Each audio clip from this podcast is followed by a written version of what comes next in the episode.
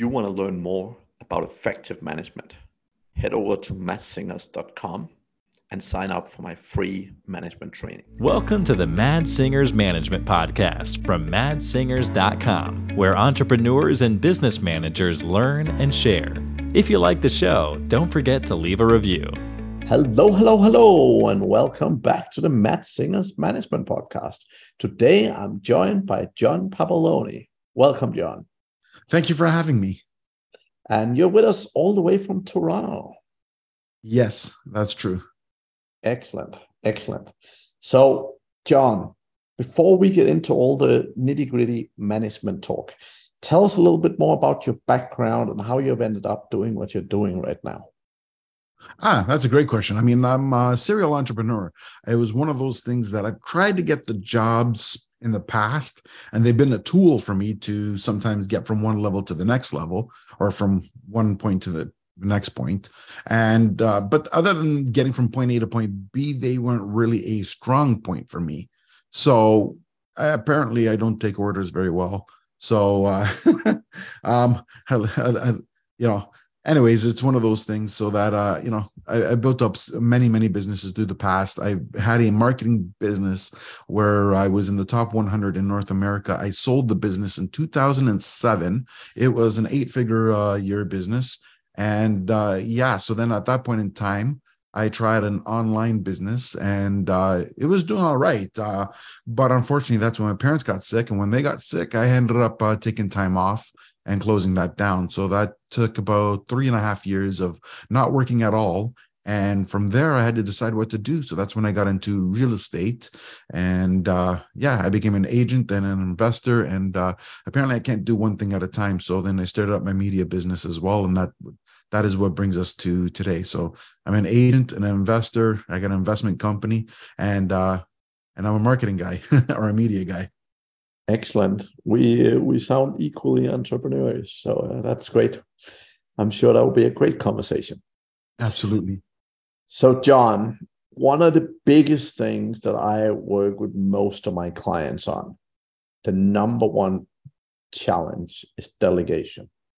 Yeah. Now, when you have run many businesses like this, I'm sure that you have learned to get at least half decent at delegation. So, tell me a little bit about how you look at delegation, how you look at mastering it, and how you make sure the people within your organization do so as well. Well, here I got a theory, uh, you know, when it comes down to this. Now, and it's something I took a long time to learn, but as uh, business sometimes uh, gets really, really busy and you start to feel like you're choking, you're kind of forced to learn it. So it's one of those things like I am a slow, I'm slow to hire. I'm very slow to hire slower than I should be. Um, and a lot of times what ends up happening is I get to the point that I feel like I'm choking.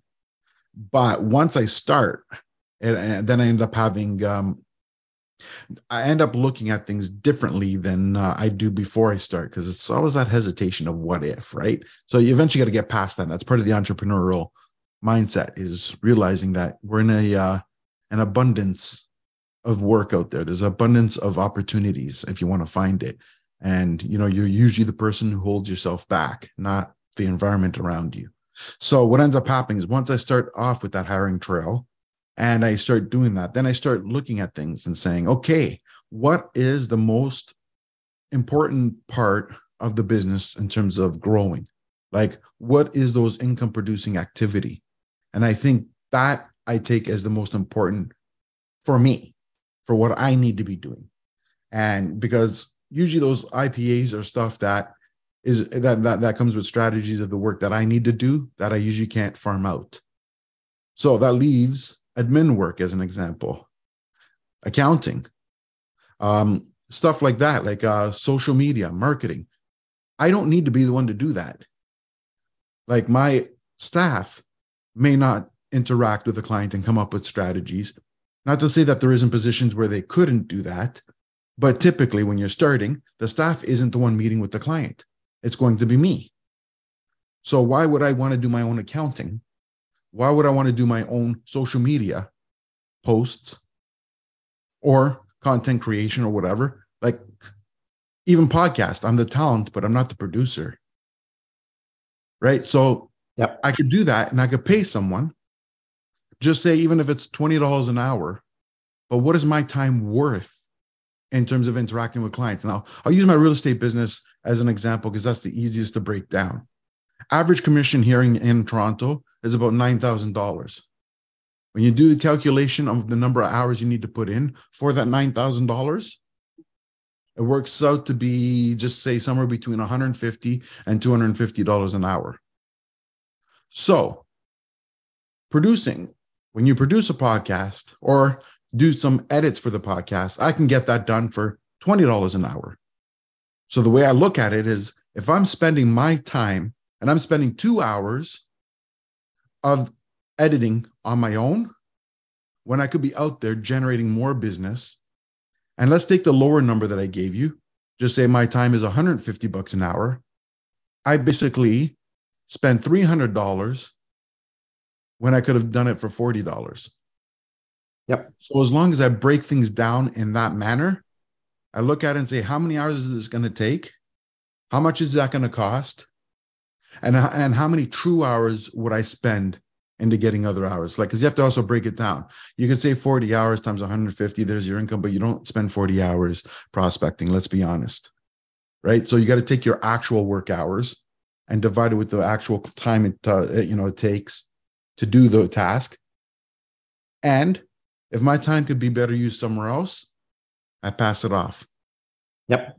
100% makes sense. 100% makes sense and i think that's uh, i love the mindset and that's very similar to how i look at it right I, I, I take it i guess a step further because i think one of the one of the big things for me is that um it's not just what i can do but it's also what i'm good at doing because one yes. of the key things is when you're sitting doing things like if you're not good at doing bookkeeping or if you're not uh, what takes you four hours might take someone who's good at it two hours so that just makes the equation even worse, right? So yeah, so exactly. Fundamentally, the way I look at it is that when I'm doing things that people getting paid less than me could be doing, I'm wasting company resources. That that's fundamentally it. And and I, I think a lot of company growth actually suffers from that because people are so busy doing low value tasks, trying to quote save a little bit of money. But reality is they end up paying for it twofold because they actually don't do the things that the business really needs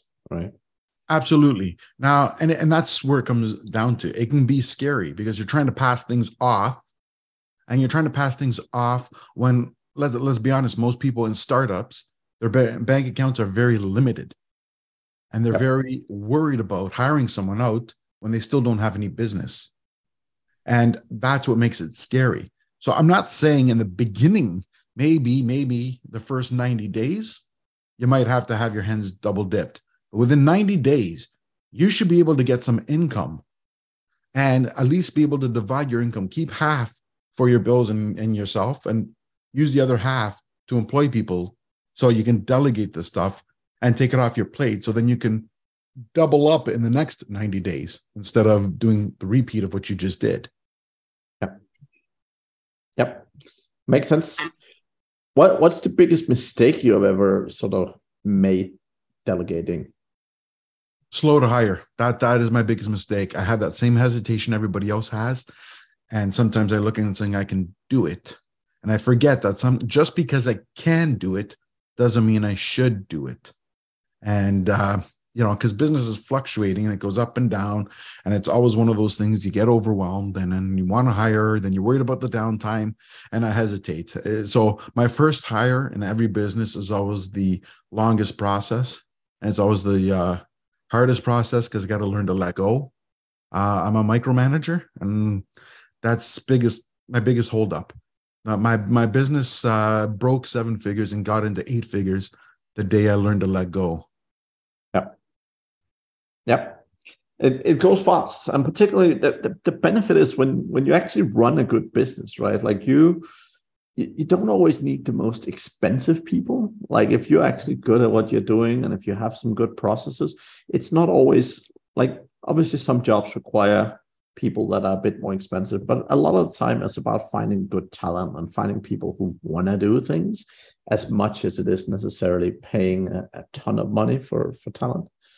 Um, obviously, the further down the road you go, the more you can often afford to to do. But it's not always like sometimes people are like, oh well, you know, I don't have a hundred grand to pay someone every year. And I'm like, you you can definitely get started for a lot less in most places. Right? Absolutely, and sometimes you can hire people on a contract basis, right? You might only need somebody for ten hours a week somebody yeah. has their own you know little sole, sole proprietorship business that they do and they have multiple clients and you can just become one of their clients too and contract that out and by mm-hmm. contracting that out you're going to contract them and guarantee them 10 hours a week and they'll give you a rate for 10 hours a week and that's all you're committing to and then you yeah. get all the important things with them within that 10 hours that's where virtual assistants come in as well and, and yeah. i think that should be the person's first hire as your assistant it sounds backwards because everyone thinks no i need a sales guy no, no, you're the sales guy. You need you need an assistant to handle the mundane things that you shouldn't be looking at, and, yeah. and that's the key thing.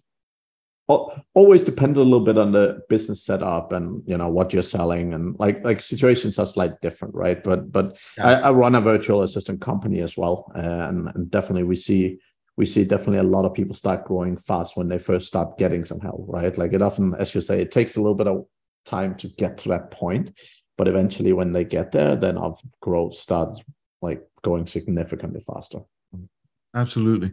Now here even going back to what i was saying about you know learning to let go and mm-hmm. um and, and not micromanaging like the thing is if you feel that you have to micromanage and you feel that you have to control every single situation then the truth of the matter isn't uh, the employees as much as the people you hired. You hired the wrong person for the wrong. I mean, you hired, yeah, you hired the wrong person for that position.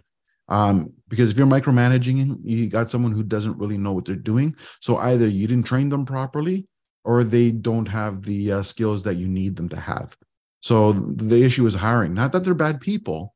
It's just you got the wrong person for that position. Yeah, yeah, that's that's where I spend a lot of my time. Uh, I, I uh, fundamentally understanding humans and just sort of natural natural human tendencies and, and natural strength is is so valuable when you start to understand people because you know a good sales guy is rarely a great accountant right? So actually understanding what people are naturally good at and gifted at is is so helpful when you're recruiting particularly in the beginning because as you say like there's a lot of great people out there but just because someone is great in a particular role doesn't mean they're absolutely great at everything. And it's very much about getting the right people into the right seats right Exactly. Excellent. Well, that sounds good, John. So you get a business off the ground, you start delegating. What's what's some of the, the key things that you see sort of early on, right? Like a lot of the listeners here, they have maybe two, three, four, five staff members or so on. What are other things that you find is is really critical from a management point of view? Um, from a management point of view, one thing that I think is critical and that people should have is realistic expectations. Um, and I believe the doors of communication with your employees are very important as well. And not as a saying, because a lot of people say, oh, it's important. And, uh, you know, I, I, my door is available all the time. Well, that's kind of a half butt answer that people don't take serious. And sometimes when one person walks into the door to actually bring something up that they're concerned about, they get their head bitten off so nobody ends up uh you know coming back and then it looks like everything's hunky-dory till it's not. The reality of it is you should be open to constructive criticism and should be uh, actually take what they're saying serious because what happens is they could just do the job collect their pay go home and say nada and uh, eventually yeah you'll figure out what's wrong and then you'll blame them and fire them and then they'll just move on to the next job. But the person who's coming to your office to let you know is coming there because they like being at that place. They want to see you succeed. So they're trying to tell you because it's something they noticed and they want to get it get your attention on it before it's too late so they can still be there and not lose their job. Uh, you know, that that's how you know a person cares is when they're willing to open up. So don't chew them up. In fact, you know, respect the fact that they're open and honest. Definitely. One of the other pieces I've spent a lot of time and focus on is is also making sure that you build the connection with them. Saying my door is always open is one thing, but actually ensuring that you're communicating with people on a regular basis is so critically important, right? Because if you don't build a good relationship with your staff, you know, you you can say my door is open as much as you want, but if they if they feel intimidated or if they feel uncomfortable walking in the door. The door can be very, very open, but that doesn't mean they walk into it. Right. Exactly. And that's and that's exactly the point, right? And you also got to remember that uh, it is your business. To say you're going to hire someone that's going to care the way you care is physically and emotionally impossible. So realize that, it's, that, that it is your business. It's not your baby, it's your business. Too many people say, oh, it's my baby. No, it's not your business. This is the idea of a business is to be able to build a lifestyle that will accommodate your needs. And that's going to be important to you, not to your employ uh, your employees. Yep. They're there to earn en- enough of a living to accommodate their lifestyle. Yep. So realize that and don't expect them to be 100% the way you are. But if you realize that they're 80% or 90%, then you know what? Appreciate that. Show them you appreciate that. You know, go the extra mile for them when they go the extra mile for you. Definitely. Yeah, and this is to one of your points earlier. This is another key, thing, right? Because realistically, a lot of the time, if there is a problem, the problem is yours.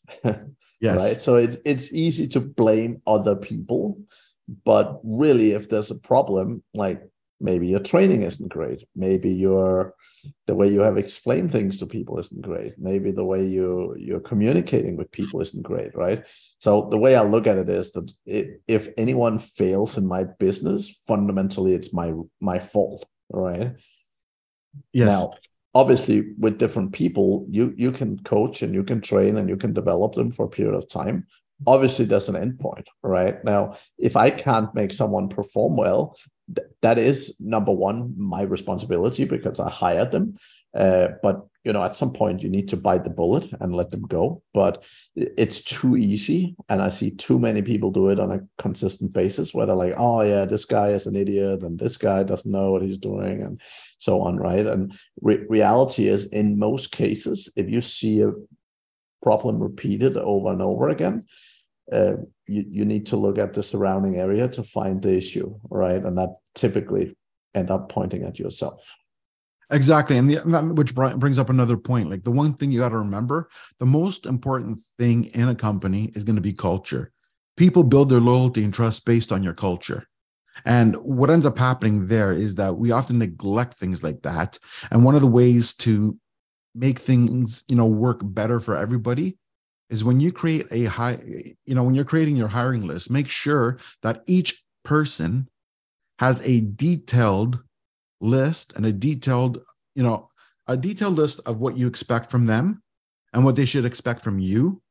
And it shouldn't waver. It should literally be in that detailed list. Too many times people create a list, you know, have a list of 10 things. Then the person takes on the job based on those 10 things. Then down the road is, oh, I need somebody to do this. Can you do that? Oh, I need somebody to do that. Oh, can you also do that? Now you're adding to their plate and you're adding more and they have a rhythm and you're expecting the rhythm to not break even though you've added to that rhythm and then it breaks and they're like oh well they're not performing as well of course they're not you just gave them two more tasks right and it's fine if the tasks suit them but have a two-way communication to figure out if things change so should the expectation and that open line of communication should be there based on that and now if somebody's not pulling their weight you can pull them into the office, have a conversation, and say, "Hey, we talked about X, Y, Z, and we expected, you know, A, B, C. Now we got A, we got B, but we never made it to C. Yeah. Now, now you're gonna figure out what the problem is. The task's too big, or is the person not pulling their weight? Is it a combination of both? Now, when you can determine which one that is, you can make the adjustment so you can get a little closer because nothing's ever going to be 100%. But if they get 90% there, then should be happy. Yep. Yep. Totally agree. Totally agree. Any other sort of key things from a management standpoint that you've sort of learned over the years? Any key lessons that you want to share with the audience? Yeah, it's going to be basically lead with empathy. Remember, a lot of times employees are coming into the office and sometimes they're trying to bury their personal problems. And I know most employers don't really want to hear their personal problems. But the reality is, we're uh, human, not robots. We can't just flick the switch and turn it off. Sometimes, when a person has something going on in their life, don't wait till they're cra- you know to till they're cracking and breaking down for you to uh, react sometimes you say hey you see a person stressed out you talk to them and said hey I, I feel stuck. I can't pick up my kid at 3.30 if i'm here to 4 and my uh my husband or whatever or boyfriend or girlfriend or whatever can't make it till 5 so i'm gonna have to leave. And you can see in their in their words they're feeling guilty. And now they're to place their family into priority. They're not to let their three year old you know wander the streets because nobody can pick them up. Show empathy and show understanding. Because. At that point in time when you show that you care they're going to make up that time later believe yeah. me they might take their computer home and do the work after dinner that they missed out on they're not going they may not tell you that they're going to do that but after you know a couple of times, they're going to feel guilty, and they'll make up for it without you even realizing it. You'll notice that ABC that we talked about of the tasks. You'll notice that person you showed empathy with went a step further. Sometimes they went A, B, C, D, and you got and you weren't expecting the D. But because you put in the empathy and you showed that you're human, just like they're human, they're going to take more pride in their work. One hundred percent. One hundred percent, John. I I love it. I love it. And I, I, think that's one of the, I mean, just building good relationship with the staff you manage is just so critically important, right? Because realistically, again, I, I always use the example of moving, but you know, if you, if you, if you call a bunch of people you know and you say, Hey, I'm moving this weekend, can you help me? How many people say yes and how fast they come and help you depends on how, how good a relationship you have with them. And uh, honestly, work is very, very similar, right? Yes. Yes, you also give people a paycheck, but reality is that the better relationship you have with your staff, the further, the longer they're willing to go for you and your business, right? So, you know, it's easy to say, oh, you know, no one want to work an hour extra. Why is that? And no one want to do this. And no one that like it's easy to blame them and say, you should because I pay you. But reality is we are humans, right? And and we we thrive and we we want to be around other humans that respect us and connect to us and care about us right and that's it's just so important and it makes such a big difference 100% look nobody goes to work and uh, says if i don't need money i would spend more time at work working as hard as i can because i don't need the money yeah right nobody does that it's people are there now they want to go in environments where they get along with people and let's be honest, we spend most of our waking hours and most of our working time at work, right? We spend a good portion of our lives. I think somebody said it was, I read it was a quarter of our lives we spend working. So if we're spending 25% of our living life working, in a way, the people we surround ourselves with are our friends, are do become our uh, associates, and do become people we uh, entrust with, you know, in our lives and uh, build our our community around. And so, with that being said, you want to be happy and you want to be, you know, in that community with everybody. You want to be able to share and, and build relationships with that person because you're going to be spending that much time with them. You don't want to be spending that much time with somebody you hate. So you want to work with each other and make things great. And, that, and then that's the key way to do, you know, be. And that, and with that being said, that's why you have to build relationships. And that's why it's important to go beyond the paycheck. Definitely. Definitely. Excellent, John. Uh, any particular resources or anything that have been super helpful for you throughout the years in terms of learning some of all this basic management? Like, what what what's been the most helpful things that you have gone through? Well, most helpful things that I found is that first of all, do your research on everything. Find what works for you I mean, we have something called Google these days, and uh, we can look up all kinds of things. And not everything is going to work for you, and not everything is going to be um, is going to be right for you. But you're going to find things that are you are going to jive with, and you're going to have people who you surround yourself with that are going to be like you, or think like you, or have some sort of resemblance and commonalities to you. And that includes the people that will stay with you at work are going to be people who have that same vision.